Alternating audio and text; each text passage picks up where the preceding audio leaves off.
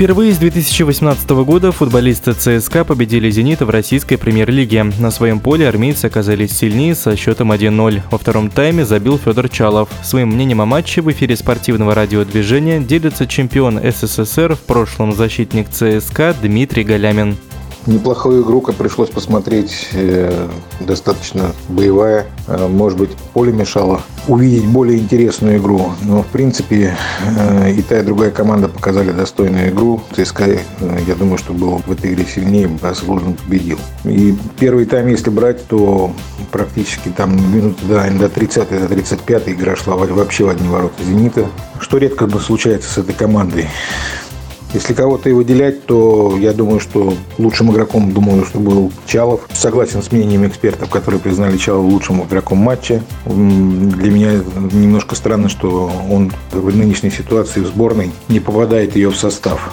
Я вижу, что при Федотове каждую игру команда потихонечку прибавляет. Не знаю, как футболисты, там, но в целом, если брать по отдельности каждого из них, но в целом просто видно, что командная игра она становится другой, более организованной, более как бы агрессивной. Такой стиль игры в плюс всей команде. Почему? Потому что играть в чемпионате России тяжело в связи с климатическими условиями. Там. Поэтому думаю, что сам тренер и ЦСКА на правильном пути.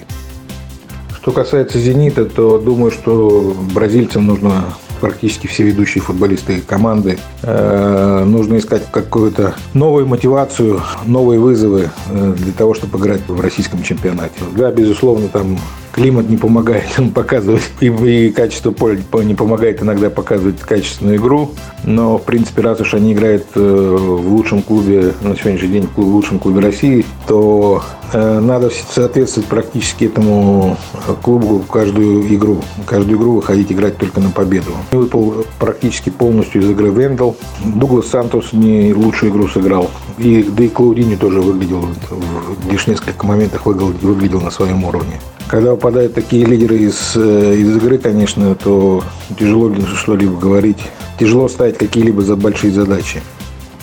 В эфире спортивного радиодвижения был чемпион СССР, в прошлом защитник ЦСКА Дмитрий Галямин. В следующем туре армейцы сыграют на выезде с воронежским факелом, а «Зенит» примет дома Урал. Решающий